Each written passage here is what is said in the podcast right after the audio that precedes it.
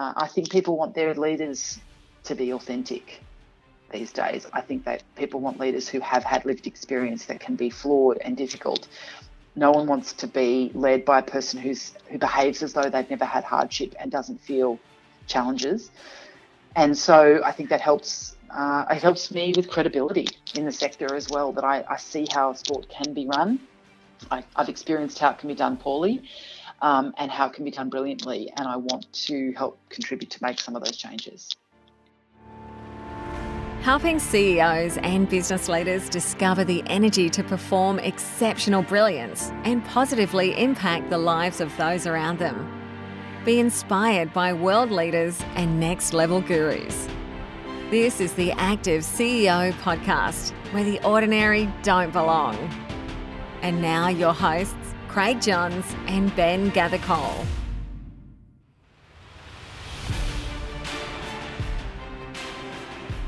On this episode of the Active CEO podcast, we have the honour and pleasure of speaking with a wonderful CEO who is driven to positively change the way we think, believe, and act.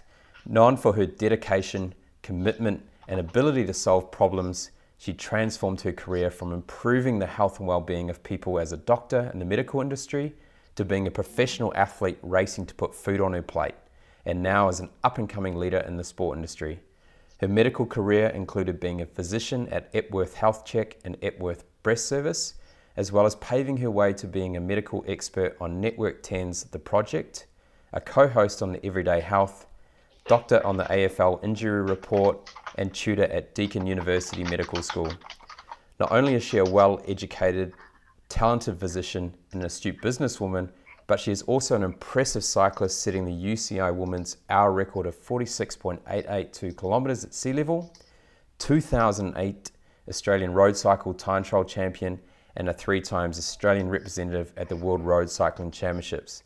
She also found time to complete the Hawaii Ironman World Championships and also seven times gold medalist at the Australian Rowing Masters Championship. She is clearing the fields and creating new pavements as the first ever CEO for the Office for Women in Sport and Recreation at the Victorian Government. This year, she wrote a book, Life and Death, a cycling memoir. We feel very energized and excited to introduce and welcome you to our very special guest, Bridie O'Donnell. Bridie, welcome to the show. Thank you so much, Craig. Great to be here. So uh, I'm very impressed. You know, what an amazingly diverse life you've led so far. Let's take a trip down Journey Lane and start with what was life like for you as a child? I think probably my sister and I could describe our childhood as idyllic. Um, at the time, we just thought it was normal, but we lived in um, the Sunshine Coast hinterland on in a place called the Obi Obi Valley, and we had no TV until we were 12 and 13. So we just kind of hooned around the backyard and invented games. And uh, my sister, who was a, a, very dramatic and creative person, um, would you know construct play for us, and she would be the director and the star, and I would usually play a minor character in this these roles. um, and then we went to primary school in Mapleton, a little town up on the um, the Blackall Range, and then finally a high school, both in um, Nambour and then uh, in Brisbane when my parents separated and we moved down to Brisbane to live with my mum. So we we had great parents. Um, they say that you know the beginning of your life and the parents you choose is key to success. And I was very lucky that I, I chose some great parents who really focused on education, doing our best, you know, being versatile, being good citizens. My, my mum was a social worker, my dad was a primary school teacher, and all of their lives and careers was about giving back and supporting community and, you know, doing your best rather than being the best. And at the time, you don't necessarily know any different, but I realise now just how fortunate I was um, and am still to have the mum and dad that I did. Yeah, that's that's wonderful. You know, they you know, obviously say they're involved in education, teaching people. Is, is there some sort of character trait or you know secret in the family recipe that has drawn you towards inspiring and leading people? Oh, I think that when you're um, ambitious and you want to do well and I certainly in high school wanted to do well. I wanted to get into med school, and when I was an athlete, I wanted to do well. A big part of that is is just around getting the most out of yourself or getting the best out of yourself. And so, um, I think as a particularly having my dad be my teacher when we went to an independent school, um, he really showed me that that effort was something that was very valuable. So you're not just focusing on an outcome being the smartest or the fastest or the best, but how much effort did you put in and did you devote yourself to that task? You know, that's really what education is often about is improvement um, and accomplishment. And certainly my mum's work as a social worker was about acknowledging that not everyone has been given the same opportunities, the same education, the same health. Um, and so she was constantly coming home from work, having seen clients who were struggling for money, struggling to have good health, or um, struggling with difficult social circumstances. So it gives you that perspective that um, you realise that you're fortunate, uh, that you realise that you um, you can get the most out of your body as an athlete, or the most out of your mind as a student, and they're the sorts of skills that actually help you to cope when things go badly because I think all of us recognize that most of our lives are filled with mistakes or failures or disappointments. And certainly as a road cyclist, when you race, you very rarely win. So you have to start to manage your disappointment or your failure, in inverted commas, by determining what impact you might be able to have through your performance. So, how hard can I try? Or how hard can I work at supporting a teammate? Or what can my effort be to contribute to an outcome as opposed to where is my name on the finishers list? Did I win the race or did I was I on the podium? And and it's only I, I mean I make it sound like I adjusted to that quickly. I didn't. It's really hard to adjust to being the best at something. And then it's like being the best at school. Then you go to med school and there's 200 other kids that were the best at school. So the order of things often needs to be re-established and your ability to cope with that in that real re-establishment of an order and not being the best at something is actually what provides in you all that resilience and adaptability. So failing is good. Not getting what you want. These things are good. Being disappointed. They're not good at the time but they actually teach you how to cope and, and strategize to come up with a plan b or c or d. Definitely. So so what initially drew you towards medicine um, I have to confess it was a very superficial um, magnet, really, that I was in a hospital visiting my grandmother who was very unwell. I remember looking around the hospital and being interested about the whole process and lots of people working very hard and being busy and shiny floors and shiny walls. Uh, and I saw a lot of nurses walking around with sort of cardigans over their shoulders. And I thought, oh, that looks cool. I think I want to be a nurse. And then I said to my mum, "Oh, who's in charge of the nurses?" And she said, "Oh, the doctors." and I thought, well, I need to be a doctor then because, uh, you know, I'm bossy. Um, you know, I feel like I know the answers and I'm smarty pants, so I want to be, you know, I want to be in charge.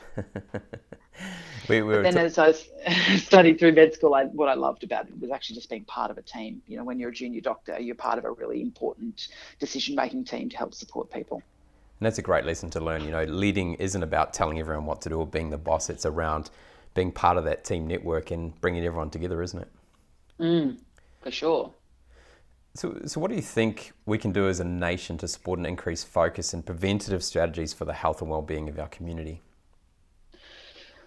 I think what we've seen with um, significant population growth um, and with an increase in technology and probably even a reliance on um, uh, transport, you know, that's not active, so using cars and public transport, is that the general health literacy of the community has declined. Um, it's not increasing as population increases, and we're not doing that well on a on a global scale in terms of participation of health and wellbeing activities like daily exercise or eating well. And certainly, um, unfortunately, in Australia, we're still dying of and costing enormous um, amounts of money to the health budget because of preventable lifestyle diseases. And a significant proportion of cancers in Australia are preventable and are lifestyle related, you know, related to alcohol and cigarette intake, and lack of physical activity, and poor diet. And so, where we find it challenging is how can we support community, particularly when we have diverse families now and people who parents um, who might be single parent families or parents who are working hard and don't always have that time uh, to play with children after school or to provide them with the nutritional support that they might need. Our responsibility as people who are leaders in government or leaders in the private sector is to support community in the best way, acknowledging that there are lots of people with ample provision, but there are also far more people who don't don't have the right education, the right financial support, the right health to start off with, or even um, the right opportunities to help support their kids. So, a big part of prevention and improving health literacy of our community is firstly a bit about walking the talk. I mean, you need to be a healthy person to be able to encourage others to exercise, and that's always been a challenge, I think, for doctors is that they say to their overweight patients, "Hey, you need to lose weight," and the patient probably sits across from the doctor who's overweight and drinking too much and not exercising enough, and thinks, "Well, geez, mate, you're telling me." um, you know, so leading by example is a really powerful thing, I think, for a physician um, or for any member of the community. And secondly, I think um, a big part of it is ensuring that people have the simplest um, but the most practical information and advice on the how how to do that. So we've seen certainly with Kate Palmer, CEO of Sport Australia, that Sport Australia are now focusing not just on high performance sport investment, but also on addressing issues around the lack of activity and obesity rates in our population more broadly.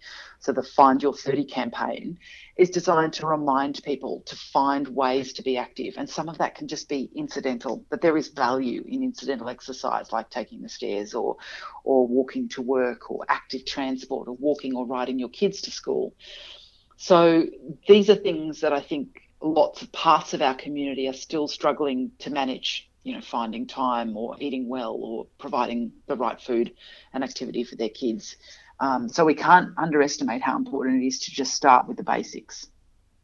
And, and it is and you know, you're talking about time there. People say i don't have enough time but for a lot of people where they live is not too far away from where they work. So they could ride to work might take them five or ten minutes longer um, but they've actually put their exercise in the same time they'd be transporting, and they get a you know double bang for their buck, I suppose. They can, absolutely, Craig. But what we know about people who aren't active or who don't choose active transport is that they're very good at finding reasons not to.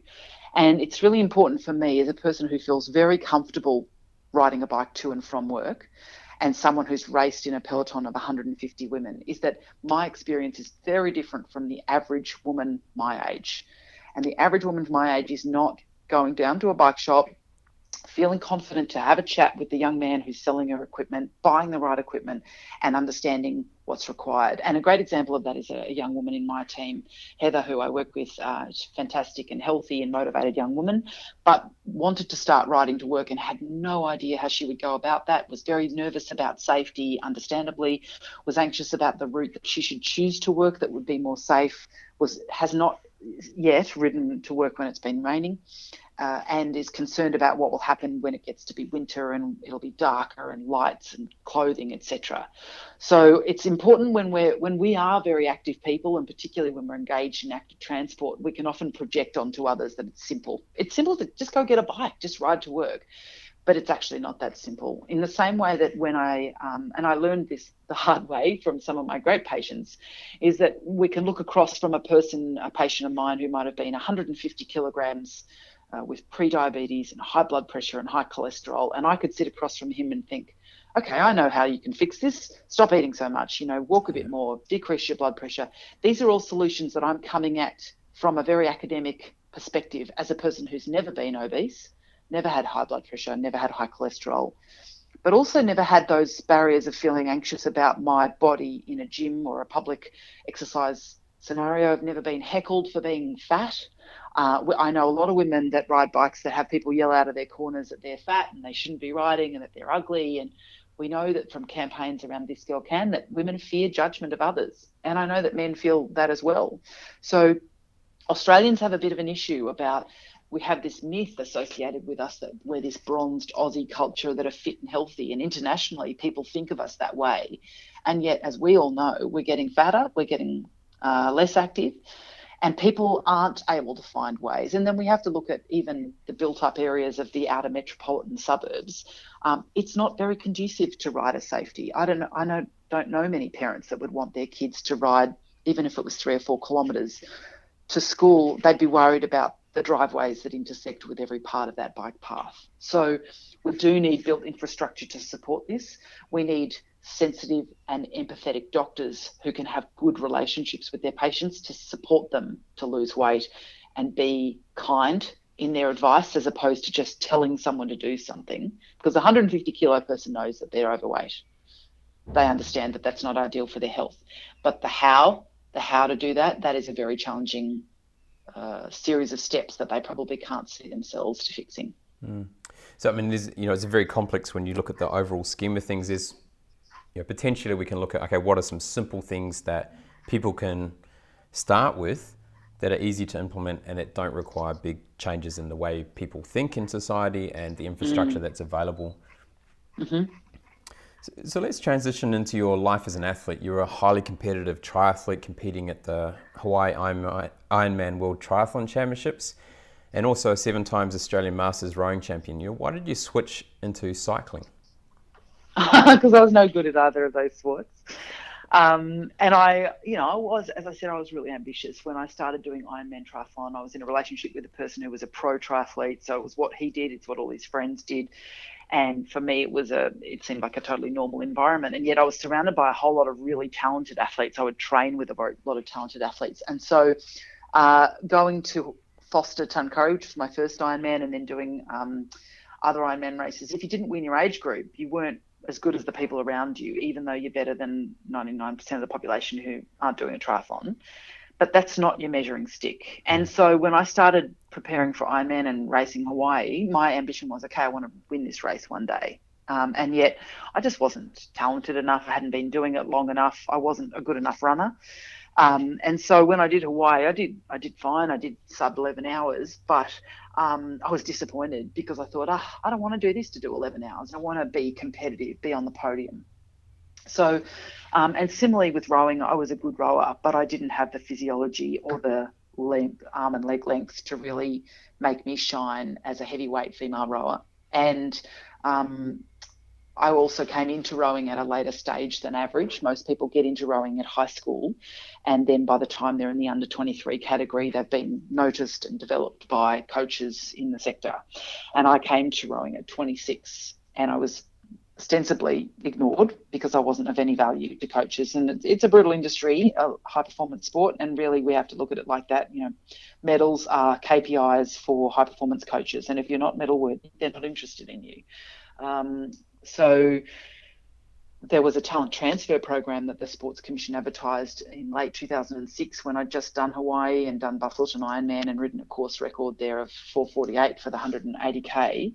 And they were looking for time trial athletes, so cyclists that were from other sports but that were motivated to try a new event. And that was perfect timing for me. Um, I was, as I said, I'm a goal oriented person. I'm all about process. I devoted myself to the goal of becoming a good time trial athlete. And over the course of a year, I went from zero to um, winning the Australian National Championships in Buninyong in 2008 in January. And I had the support of this incredible coach, Donna Rae-Szalinski, in Geelong. So I used to drive down there three times a week and we just did epic time trial sessions on the wind trainer, uh, really focusing on the course. And it showed me too how specific training and smart training was always better than just aimless long kilometres on the bike. And we know that there are a lot of athletes out there that overtrain. Uh, they do too much. They think more is better, or they don't train specifically enough. And she really showed me that for specific events, when you train exactly the right way in the right heart rate zones, on the right terrain and the right course, and on your time trial bike, that's the way to get good quickly. And I certainly got good quickly, uh, but then of course I was ambitious and I wanted to. I want to be a world champion and I went to three world championships and I was nowhere nowhere near the rainbow jersey, and that um, yeah, that keeps you humble, that's for sure. Yeah, cycling is very interesting. You know, like people think it's all glamorous and you, you can win often, but you know when you're talking about when you've got 150 women in the peloton, say when you're road cycling, only one out of that 150 gets to win that day, or if you focus on the team aspect, which happens in a lot of the racing uh, then you know you've probably got a one in 12 or 20 chance of, of the team winning. So what's the, you know been able to change that mindset from time trial cycling to road cycling, where you may not be in a position to actually win, but you're helping someone else try and win.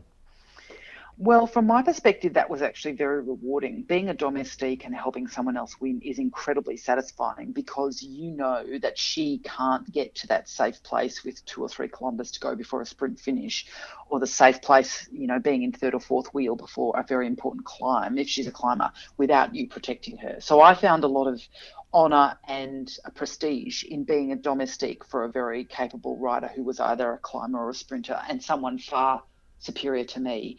And when you're in a high functioning team, and what I mean by that is where everyone understands their roles, where the communication is clear, where where you feel confidence in your leader. That is a most sensational and um, inspiring experience. And to be part of the victories of other riders for me has been momentous. And one of the ones that I still remember to this day is riding as a domestique in support of a young woman, Chloe Hosking, who is now a Commonwealth Games gold medalist um, from Gold Coast this year. She's won La Course around the Champs Elysees. She's won hundreds of races, but at that time she was a 19 year old, just wunderkind, crazy fast, young, small, powerful rider, bit of a brat I'm sure she wouldn't mind me saying that. and our job in this tour in China was to win the tour by her winning as many stages as possible. And she was sensationally talented, but it was hectic, dangerous, uh, unpredictable, bad weather, you know, 150 women. And I was, uh, that was some of my best riding in my life was protecting her, leading her out, ensuring she was in the right place in the bunch, maintaining morale of the team over these five days, and we won. We won the. I'd won the time trial on the first day, um, my first ever UCI win, an average 45k an hour on these crazy roads in China, and then she proceeded to win the tour.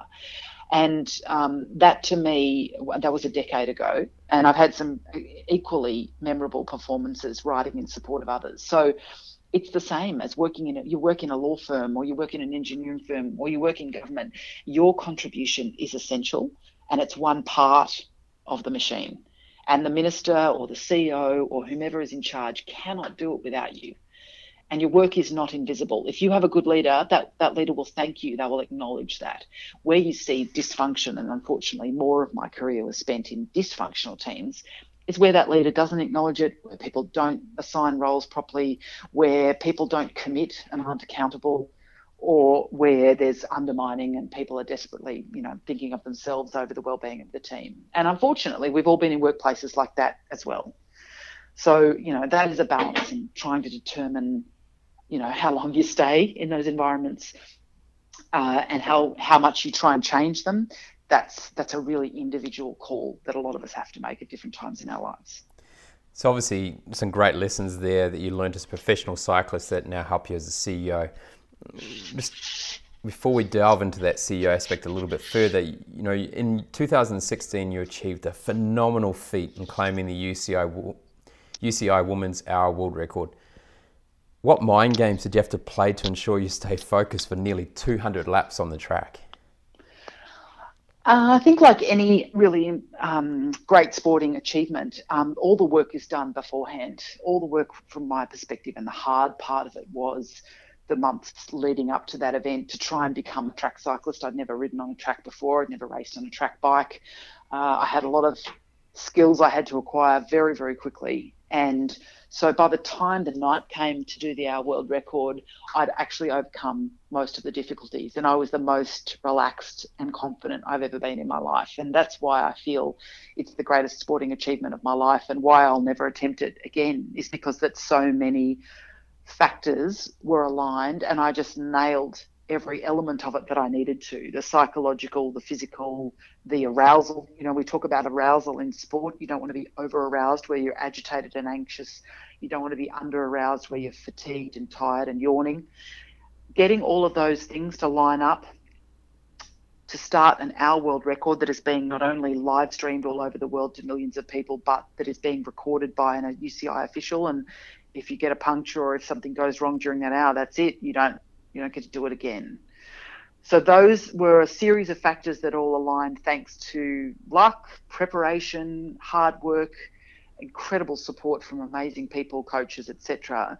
Um, and you don't get those opportunities ever in your life most of the time. And I am I know how privileged I am that I was surrounded by the right people and that I did apply myself the right way. So the hour itself was uh, an exercise in mindfulness that again I can I guess I can pat myself on the back that I practiced. I practiced mindful cues in my mind of things to say over and over to ensure that I wasn't being distracted by pain because really that's what mindfulness is is acknowledging that something is uncomfortable or painful or frustrating and yet not changing course continuing on. Instead of being agitated by it or depressed by it or anxious by it, you actually just say, okay, there's a lot of, I feel a lot of pain in my legs right now. Oh, well, keep going. I wasn't going to stop. So, in many ways, the pain in your legs or the sweat running down your face into your eyes and making your eyes sting, that's kind of irrelevant for that hour because there's nothing you're going to do about it to change those circumstances. So, you have to push on uh, and continue on at the pace that you're at. So, a lot of resilience and a lot of great skill sets that you can now transfer into your role as a CEO. What are some of the biggest challenges or lessons learned that you've found in the first year in this role? Um, one of the challenges I think has been understanding who works in the sports sector. So when I say the sector, I mean anyone who works for a state sporting association like um, Hockey Victoria, Equestrian Victoria, uh, CAMS motorcycling, um, you know, water polo, all of these organisations that act as a governing body for every single athlete and official that wants to compete or participate in that there are hundreds of these. There are 120 something of them that we fund as Sport and Rec Victoria. And the fascinating thing from my perspective is actually how, and this is not meant in any way to be disrespectful, but just how many of them are very grassroots. There's nowhere near enough salaries paying the people that work in them. They're reliant on volunteers, passion, commitment, patience, you know, people having endurance when they probably don't have the facilities, the budget, the intel or the skills that they probably need to help support their athletes and officials. So, running on a smell of an oily rag is actually the situation for a lot of sporting organisations and definitely for a lot of sporting clubs. So, that amazed me because I'd been naive. I'd been an athlete, and my my understanding of how sport worked was completely selfishly from an athlete perspective, not from an official or an event organizer or even an administrator's perspective. And now I feel like I have a much broader perspective on what it's like to run an event, what it's like to um, oversee a board, all of these things. And so I have greater sympathy for the, the fact that a lot of organisations struggle to change. That being said, I think that that's the thing that I find difficult is the, the reluctance to change. And as I said earlier in my comments around having patients whose health isn't good, we realise that um, so many people can't see a way to change their behaviour. They can't necessarily see how they would modify something to become more healthy. So then, when you're asking them to change the way they run sport, to ask them to have a board quota, to have more women on their board, to ask them to include girls in the rostering of access to facilities like football grounds and tennis courts and basketball courts and swimming pool lanes, a lot of them come back with, whoa, whoa, whoa, why we've been doing it this way for 50 years or 80 years, etc. We can't go changing now. What will that mean? And that to me is fascinating because what we're seeing uh, with so many sports is that there's been a rapid growth in participation of girls and women, particularly in soccer, AFL, and not the facilities to support them. And what we also see in other sports is that there's waning participation because uh, women are, are, dropping out of sport and physical ex- exercise activities because they don't feel included, they don't feel part of it, they feel like it's a boys' club. Uh, there aren't the systems in place to support them. And yet the people in charge are not always very rapid at responding to that. They're not able to say, okay, this is an issue in our sport, in our club, we're losing membership. What should we do differently? They keep doing the same thing and expecting a different result. So, we're going to delve a bit more into your role as the CEO of Office for Women in Sport and Recreation a little bit later. I just want to discuss a little bit around your recently re- released book, Life and Death, a Cycling Memoir. What inspired you to write this book and what is it about? Initially, um, I started writing it in um, August of last year over the winter. I hadn't raced or trained as much through that winter for the first time in about 10 or 11 years. And um, I had a lot of stories to tell. I'd done a lot of blogging and um, article writing when I was racing in Europe and America. So I just started putting together some of my stories, and then it just kept coming out and out. And over the sort of course of seven to eight weeks, I basically had thrown together this whole manuscript um, about my experiences of racing in Australia, Europe, not getting selected. And I guess from my perspective, and it doesn't sound very sexy or cool, but um, I feel like a lot of sporting memoirs are all about winners. And the general arc of the story is I was I was talented, I got identified, I became great. There was some hardship, I became great again. I won Olympic gold medal. The end. And obviously, my experience and hundreds of other people like me, and particularly professional female athletes, the experience is nothing like that. And it's actually filled with a litany of difficulties that are that do shape you to be a better human being, but also um, to outline that women's professional sport has a very long way to go to, to achieve any of the, the pay parity or the media profile or the status of men's professional sport. So, from my perspective, it, it did cover that. Selfishly, it was me just wanting to tell my story. Um, but more importantly, I felt like this was something that were would resonate with a lot of people. Um, and even just describing uh, themes around risk taking, around career change, around uh, the idea that just because other people think you're too old to do something or to try something doesn't make it true. And that's certainly a lot of feedback I've had from people who've read it. You know, my mum's not a cyclist or a cycling fan, but she said, I got a lot out of this book. A lot of her friends got a lot out of this book about women changing careers and trying things in their 30s and their 40s. And then it was quite serendipitous that once I'd finished the book and I'd sent it to some publishers and heard back from one publisher, it's in Slattery, who do a lot of work in sport, um, that I also then applied for the job that I'm in now. So it was never, uh, you know, I was working as a physician at the time. I'd never imagined that there would be a job that the Victorian government would invest uh, in an office that would help change our game for sport and active recreation for girls and women around participation facilities and leadership.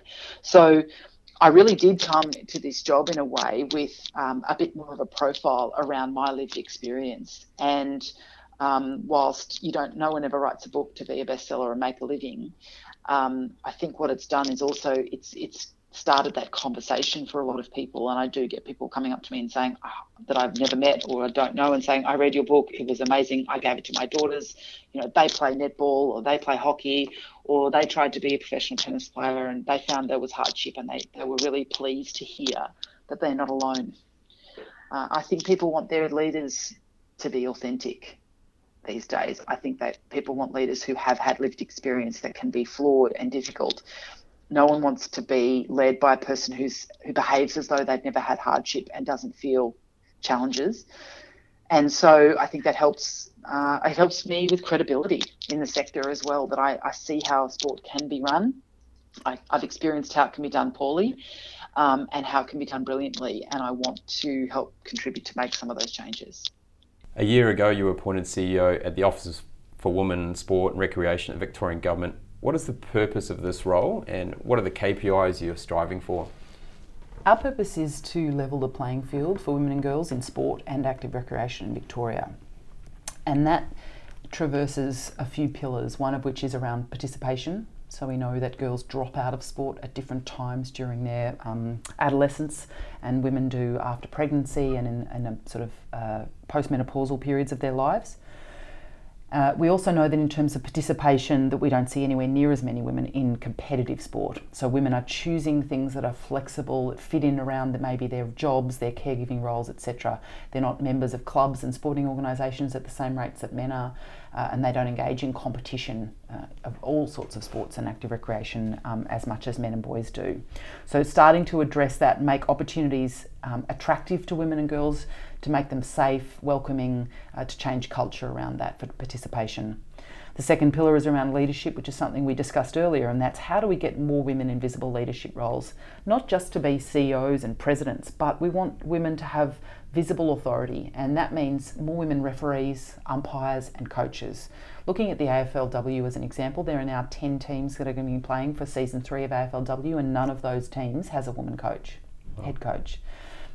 We know that girls and women, when they are umpires and referees, get screamed at, you know, five to eight times more than if they were a boy or a, or a man. That parents feel very free to scream abuse and vitriol at a female umpire, goal umpire, or even at the under 14s uh, volleyball team, they will scream at that coach if she's not done the right thing by their 11 year old son, who undoubtedly is going to be a superstar.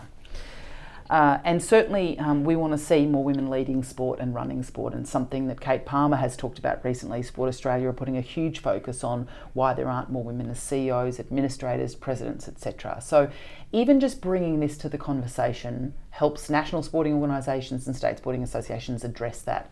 Now, part of our um, charter is to have a quota. We have a board quota deadline by the 1st of July 2019. Sports have had a three year lead up period to this, and if they're a sport funded by the state government, they need to have 40% women on their board by the 1st of July. And if they don't, they risk losing funding or not getting any ongoing funding.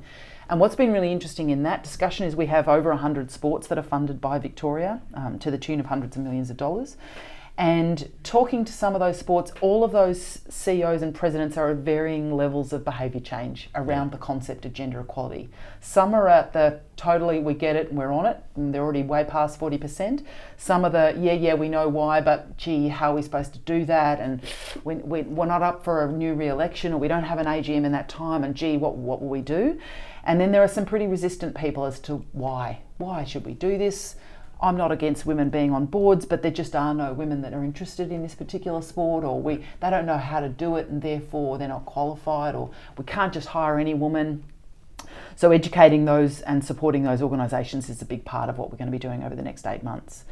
And then the third thing that which we've discussed a little earlier as well is around facilities. So participation, leadership and facilities and addressing the issues around girls and women's safety, their access to facilities, um, change rooms, toilets, particularly um, all universal design. So universal design addresses the need for people with all abilities to be able to access sporting facilities. So you might have a physical disability, um, you may be intersex or non-binary, you may be a trans woman, you might want privacy so that this whole open showers, open urinals, are one way of delivering a sport change room to the to, to the public needs mm. to change. Sure. And then facilities also covers, as we said earlier as well, not just the change rooms and toilets, but is there adequate lighting? Is it safe to walk from the car park to the club? Uh, are the drain is the drainage of those grounds appropriate so that the grounds and the fields can be used for hours on end? Because with more teams, there are more people who want to run around on those fields, and adequate drainage is a huge part of it, particularly in Victoria, New South Wales with AFL, soccer, cricket, etc. And then club rooms is a really important one. You know, if you walk into a, a, regional Australian cricket, footy, or netball club, chances are there'll be pictures of men in frames and pictures of men's trophies and pictures of male players and trophies that have been won by men's teams. And girls and women that walk into that club say to me and they say to everyone, this doesn't look like a place where girls and women play sport. Yeah. So, changing that conversation without erasing history and removing the legacy of those sporting organisations, we want to say, let's be more inclusive to everyone so that girls and women and men and boys can all walk through the door of a club and say, I want to play here, I want to be a member here, or I want to volunteer here. How can I help and, yeah. and how can I be welcomed? Oh, so you know, Bridie, it's it's almost common sense, but unfortunately, it's not very common, is it? No, it's not. And, and look, for a lot of people, um, and again, coming back to physical and health literacy, people are really good at finding the 100 reasons why they can't change their behaviour. So we also need to remember that, that I've sat across from someone who's been a smoker for their whole life and they've got heart disease and pre-diabetes. They know that, di- that their smoking is contributing to those things or worsening them, yet they don't quit smoking. So it just shows you that not only is nicotine a very powerful addiction, but that also the behaviour around smoking is very difficult to change. And even when a person has disease, they can't stop smoking. Then we've got to give some credence to the fact that changing behaviour around what does our club look like, how do we speak, do we use homophobic or racist slurs when we're de- denigrating a male player by calling him a girl, how do we change that person's attitude? It actually is quite challenging. Yeah. It requires yeah. people with courage and great strength to be able to say to a person who's using that language, don't do that. We don't do that here. And so this this requires not only leadership from top down from the AFL, and I have to say that you know one of the greatest shames of our time in sport, I think, has been the way and the manner in which Adam Goodes exited the game of AFL, mm. um, and that was not helped by the o- overarching body not supporting um, anti-racist behaviour and booing of him on the field, and I think that's been a great loss to him and to the sport. So when you've got a governing body that says no, no to racism, no to homophobia, uh, no to transphobia, then people at grassroots feel like they have an authorising environment to then say to their teammate, mate, you can't use that language, don't use that, don't say that about that person. Uh, we, we let all people in here and we welcome them. So approaches need to come from everywhere. And as I said from the outset, there are incredibly willing, passionate, motivated, and, and people full of heart that are working and volunteering in sport, but their voices are often overshadowed by the louder, more powerful voices that are often stuck maybe back in the 50s or the 60s or the 70s. So we need to change that balance and allow everyone to have a voice at the table. It's been interesting in triathlon. We've had you know, very good gender diversity across the, the whole spectrum of the sport from it for a very long time, but it does swing in roundabouts too. And you know, I came when I first came into triathlon, we had a, a very balanced mix of male, female across executive directors and even presidents, and it swung to pretty much all male, and it's happened the same on the, uh, the state presidents now, and the tone changes, but we can't control it to a certain extent because it depends on each state and they have their own provisions. So that's something that we're finding in our conversations now is how do we bring that back as a collective mm. to ensure that we have those different voices that everyone can be heard. We have different perspectives coming across, and, and obviously, as I mentioned to you earlier today, we've got our first ever female president of Triathlon Australia, and I think that's a fantastic move, and hopefully that inspires to get more female presidents into states, um, state presidents, and, and obviously we're seeing it at COB level, but we just need to see that transfer into that middle section uh, a lot more effectively. Um, so I'm a little bit cautious of time here. So um, we all know smart people have great answers, but the best people have great questions. So, when was the last time you did something for the first time? I do something for the first time nearly every day. Uh, this job has been in equal parts a privilege and thrilling and completely terrifying. So um, I would have to say the first time I, I went surfing a week ago, um, it was the anniversary of 12 months of, of, this office. So I took my team of three who are absolutely amazing uh, Rebecca Lacey, Elise Caffarella, and Heather Moughlin. And we had our uh, team bonding strategy day. We went down to Torquay and we had a surf lesson uh, with the CEO of Surfing Victoria. He taught us all how to surf, and I stood up on a board for the very first time, and it was absolutely awesome. And I totally sucked at it, but we just kept doing it over and over again. Heather and Elise were awesome, and Beck and I were. I was more of a kneeboarder. I was a bit more Reen Corbett, you know, uh, a Grant Kenny than I would have been um, Tyler Wright. Is there one question that you love to ask yourself or ask of other people that's like a favourite question for you? Because I was a behaviour change physician, I I would always try and challenge people as to why they were doing things the same way or why they weren't trying something. And I I love the expression around courage being feeling the fear and doing it anyway. And so what I frequently ask people is, um, why wouldn't you do that? You, you can tell me all these reasons why you wouldn't, but really, what's the worst that can happen? You might fail at it. You might look silly you look uncoordinated, you don't get that job, uh, you ask that person out, they say no thanks. But I think we need to all try and be more courageous yep. and be prepared to fail at things because failure is actually, I failed at things nearly every day of my life um, and redefining what that word means. So I ask people to try things every day and see what happens. Hmm. It's very powerful. And the last question uh, for today is Who's had the greatest impact in your career and why? Um, that's a great question. I would have to say my parents in, in equal but different ways. Um, they're incredibly hardworking, honest, uh, kind, generous people. Um, not not everyday people. They're both exceptional in many ways. My father's a polymath. My mother's a, a, a force majeure, but they're ordinary in the ways that they honour important values around love, dedication, honesty, effort, work, um, and humour. Yeah, such great values to uphold and, and within any family or any environment. So, um, Bridie, it's been an absolute pleasure to interview you today. Um, you know, we've talked a lot about disruption and change and, and evolving things and just being able to have that strength to say we have to change our behaviour and let's get all on board and move forward. Um, we've got an insight into you as a person who's very dedicated, very devoted, um, very driven, and just loves to take on a challenge and just find out, you know, it's not about can I already do this. It's like what can I do? Where is is there a limit? Where can I keep going? So it's very inspiring. So thank you very much for your your time and. Um, we look forward to seeing many positive changes happening with inside the sporting landscape and wherever you lead in the future. Thank you, Craig. Thanks for having me on. You're welcome.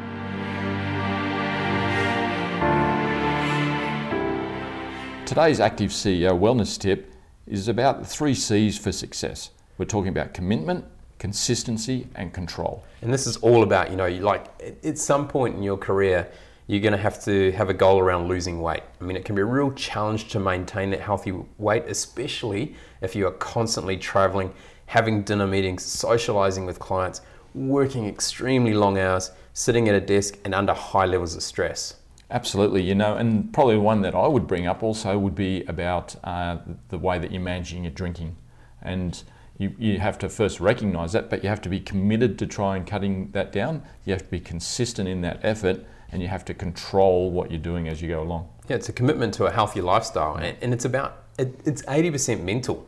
And without the mental strength and commitment to your life change, it is unlikely to last. Yeah, any type of success requires consistent consistency over a period of time. There's no doubt about that. Yep. Even when you feel tired or frustrated or cranky, you know, you need that self-control to say no to a beer or a calorie-filled dessert or a second take at the breakfast buffet and the burger bar. It's uh, it's always the most difficult time when you are tired or when you're traveling, uh, when you're short of time to make the poor choices um, that's when it happens. So you just got to catch yourself. You've got to be committed to what you're trying to do.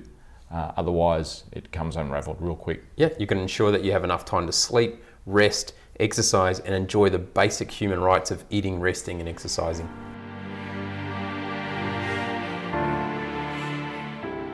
All right, Ben, we, we had a very energising and exciting interview today with Bridie O'Donnell, the CEO for the Women's Office of Sport, Victoria Government.